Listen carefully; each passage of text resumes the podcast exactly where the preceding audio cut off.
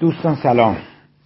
فکر نمی کنم خیلی نیازی باشد که در خصوص اینکه وضع کشور چگونه است و چگونه همه من در بیم و امید این روزها به سر می‌بریم چیزی بگویم. هر جا که می‌روم با این پرسش روبرو می‌شوم که دکتر کجا داریم میریم؟ دکتر چی داره میشه؟ دکتر مثل که وضع خیلی خرابه. من سعی کردم در این نوشته که در چند قسمت اون رو برای شما می‌خونم. اون چی که به عقل ناقصم می‌رسه در خصوص اینکه ما در کجا قرار گرفته ایم و به کجا داریم میریم رو خدمتتون ارائه بدم.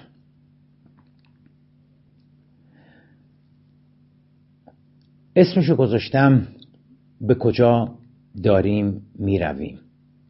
فکر کردم که چه باید کرد اسمشو بذارم ولی دیدم که واقعا بیش از چه باید کرد. این سوال و این پرسش و این حالت خیلی بیشتر عمومیت داره که به کجا داریم میریم. بنابراین اسم این نوشته را گذاشتم به کجا داریم می‌رویم. شهر تهران خفقان گرفته بود. هیچ کس نفسش در نمی آمد. همه از هم می ترسیدن. خانواده ها از کسانشان بچه ها از معلمینشان معلمین از فراش ها فراش ها از سلمانی و دلاک همه از خودشان می ترسیدند. از سایه هایشان باک داشتند. همه جا در خانه در اداره در مسجد پشت ترازو در مدرسه و دانشگاه در حمام معمورین آگاهی را در پی خودشان می‌دانستند. سکوت مرگاسایی بر سرتاسر سر کشور حکم فرما بود. مردم تشنه خبر بودند و پنهانی دروغهای شاخدار پخش می‌کردند. این این قطعه در حقیقت جملات مرحوم بزرگ علوی است در شاهکارش به نام چشمهایش. جملاتی که خوندم در حقیقت آغاز کتاب چشمهایش بزرگ علوی است. اگر در مدخل شاهکار بزرگ علوی از روایت ایران عصر رضاشاه جای واژه ترس را با ناامیدی عوض کنیم کم و بیش می‌رسیم به تصویر ایران امروز. یعنی ایران مرداد 1397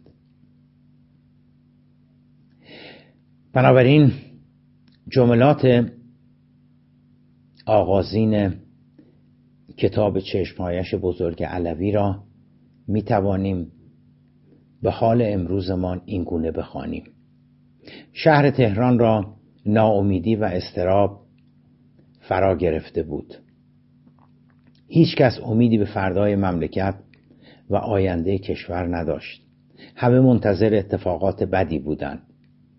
سلام علیک نکرده اصلا میپرسیدن دلار چند شده امروز. هنوز تحریم ها شروع نشده بود که بسیاری از داروها نایاب شده بودند. بازار مدت ها بود که راکت شده بود و از نفس افتاده چون کسی دیگر جنس نمیفروخت. شایعه اعتصاب کامیونداران در یکی دو استان باعث صفهای طولانی مقابل پمپ بنزین ها شده بود. آنها که ثروتمندتر بودند دارایی هایشان را به خارج از کشور منتقل کرده بودند. خیلی ها هم طلا و ارز خریده بودند. خانواده ها برنج و روغن و حبوبات واسه روز مبادا انبار کرده بودند و بچه دارها شیر خشک.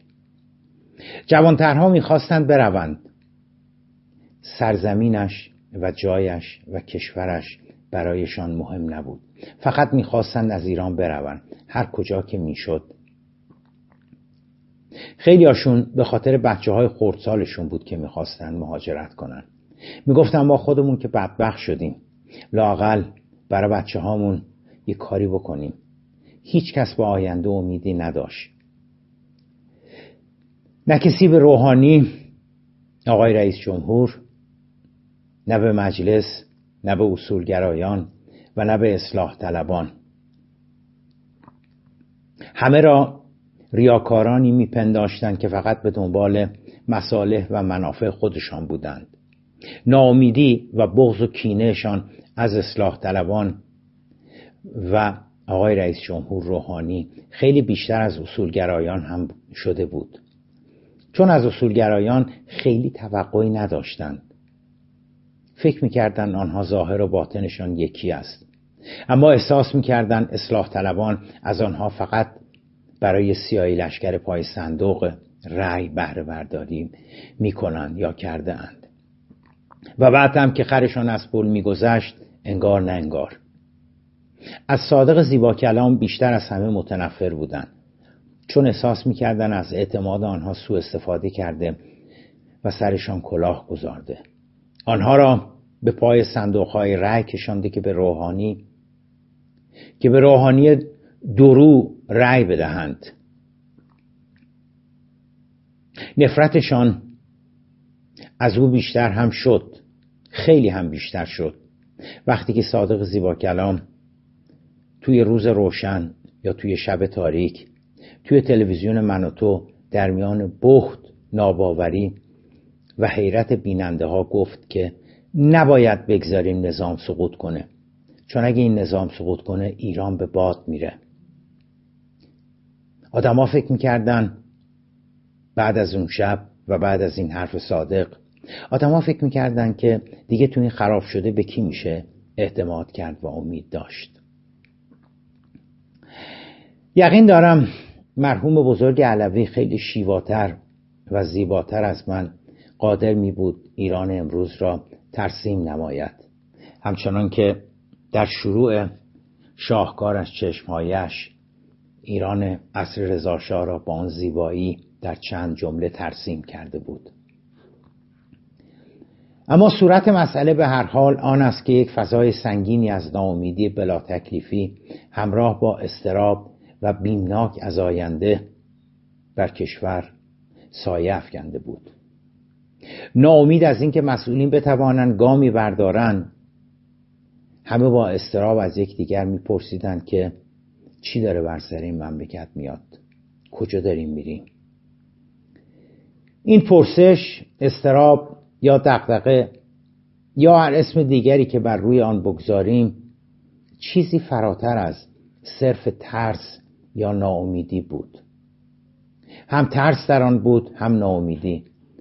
اما بالاتر از ترس و ناامیدی یک جور احساس سرگشتگی بلا تکلیفی و احساس بیسرانجامی از آینده کشور و نظام در آن موج می‌زد. یک زمانی بود یا تا یه جاهایی که دست کم درصدی از جامعه به اصلاحات و به تغییر و تحولاتی که بشود درون نظام پدید آورد باور داشتند درصد دیگری برعکس اساسا نظام را غیر قابل اصلاح دانسته و به جز تغییر بنیادی و در حقیقت سردبون کردن آن این نظام و جایگزین نمودن آن با یک نظام دموکراتیک و مردمی چاره دیگری نمی‌دیدند. برخی معتقد بودند که میبایستی در انتخابات شرکت کرد و برخی دیگر آن را بلمره بیفایده میپنداشتند. اما به نظر می‌رسد که به تدریج از این بحثها دیگر گذشته ایم. کمتر کسی دیگر به چه باید کرد باوری دارد. کمتر کسی دیگر باور دارد که برویم پای صندوق رأی بدهیم و روحانی درست می‌کنه احساس در خطر بودن کلیت نظام آنچنان به نظر می‌رسد که این روزها نیرومند شده که بحث های چه باید کرد دیگر بلا موضوع شده اند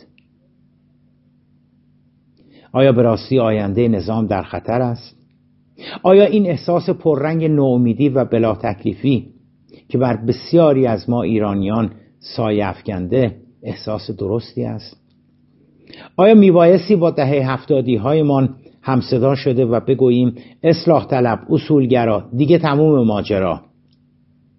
آیا آینده ایران را بایستی دیگر در کف خیابانها جستجو نماییم؟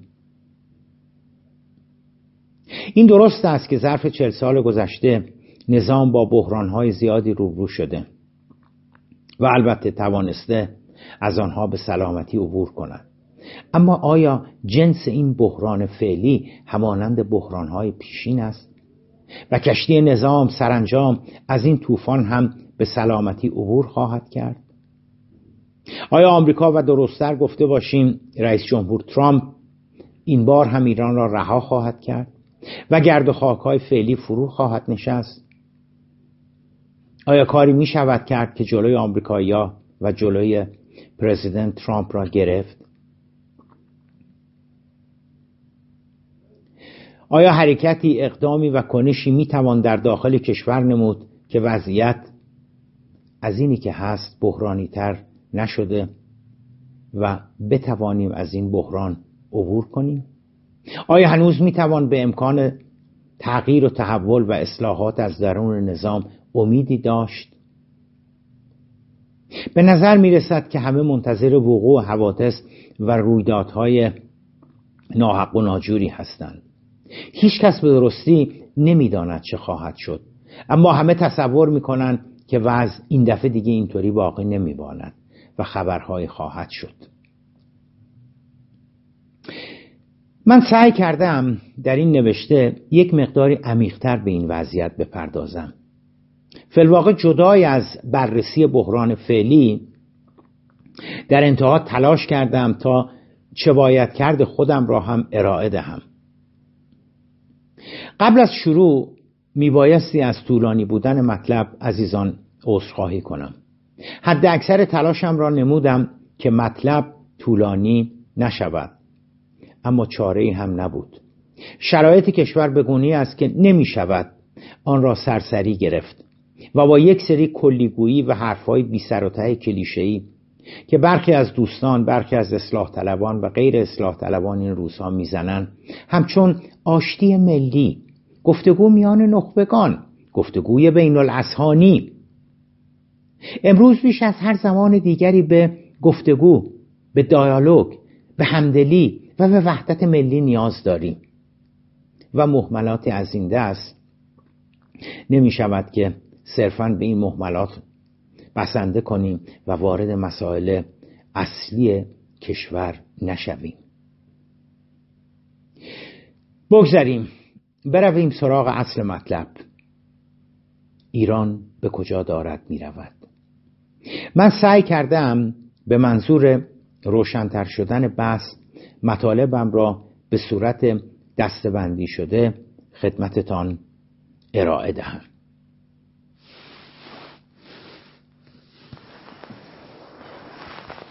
پایان قسمت اول.